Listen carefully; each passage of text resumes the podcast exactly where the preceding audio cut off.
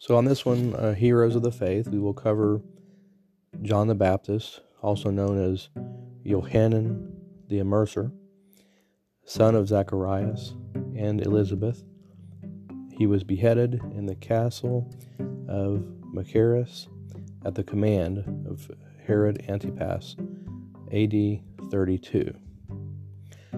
I am reading from Martyr's Mirror, starting on page 69 and this discusses the life and death ultimately of John the Baptist. This John, surnamed the Baptist or Immerser, because he was ordained of God to baptize the penitent, was the son of the priest Zacharias and his wife Elizabeth, whose name was made known to his parents through the angel of God before he was born.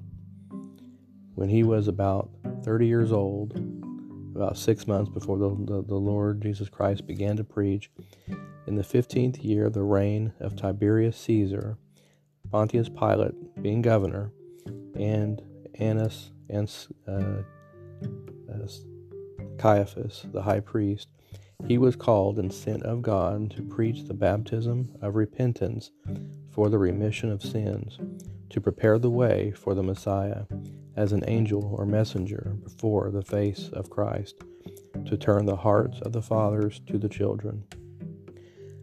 Of the dignity of this man, the angel of the Lord had said that many would rejoice at his birth, that he would be great in the sight of the Lord, to make ready a people well prepared, as not only the prophets, but as Zacharias had prophesied of him through the Spirit of the Most High to give knowledge of salvation unto the people of the Lord for the remission of their sins.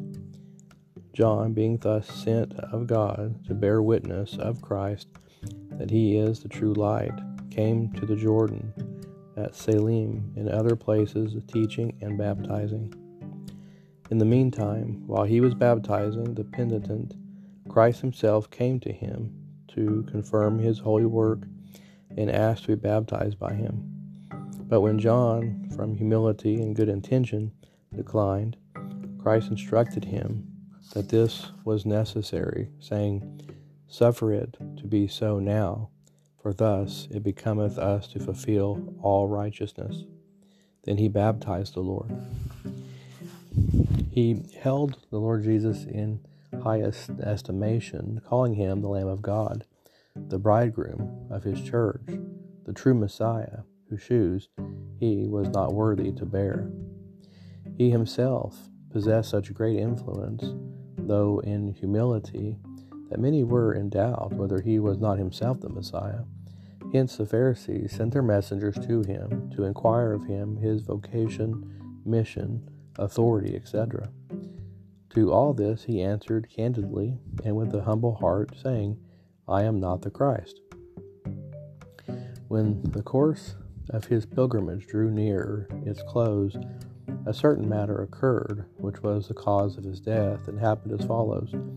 King Herod Antipas had committed a wicked deed, namely, he had taken his brother Philip's wife, having put away his own wife, the daughter of Uh, Aretas, king of Arabia, which conduct John the Baptist, on account of his ministry, could not let go unreproved, but called Herod's attention to it, according to the law, saying, It is not lawful for thee to have her.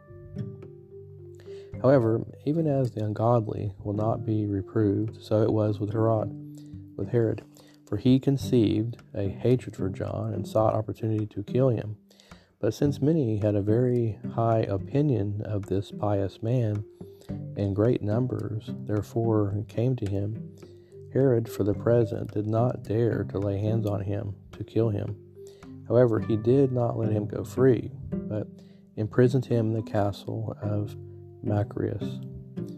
In the meantime, John did not relax in his calling, but even from prison, prison sent some of his disciples to Christ, that they with others might assure themselves through the doctrine and the miracles which they would there hear and see that Christ and none other was the true Messiah.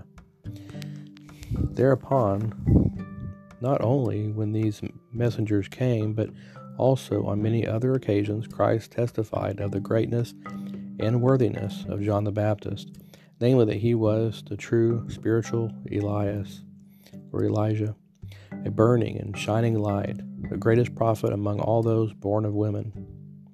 Time went on, meanwhile, and the hour of his departure was near at hand. As regards the circumstances of his death, they are thus described by the holy evangelist Matthew. For uh, Herod had laid hold on John and bound him and put him in prison for Herodias' sake and his brother Philip's wife. For John said unto him, It is not lawful for thee to have her. And when he would have put him to death, he feared the multitude, because they counted him as a prophet. But when uh, Herod's birthday was kept, the daughter of Herodias danced before them and pleased uh, Herod. Thereupon he promised with an oath uh, to give her whatever she would ask.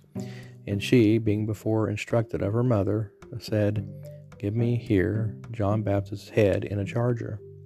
And the king was sorry, nevertheless, for the oath's sake, and them that which sat with him at, at meat, he, co- he commanded it to be given her.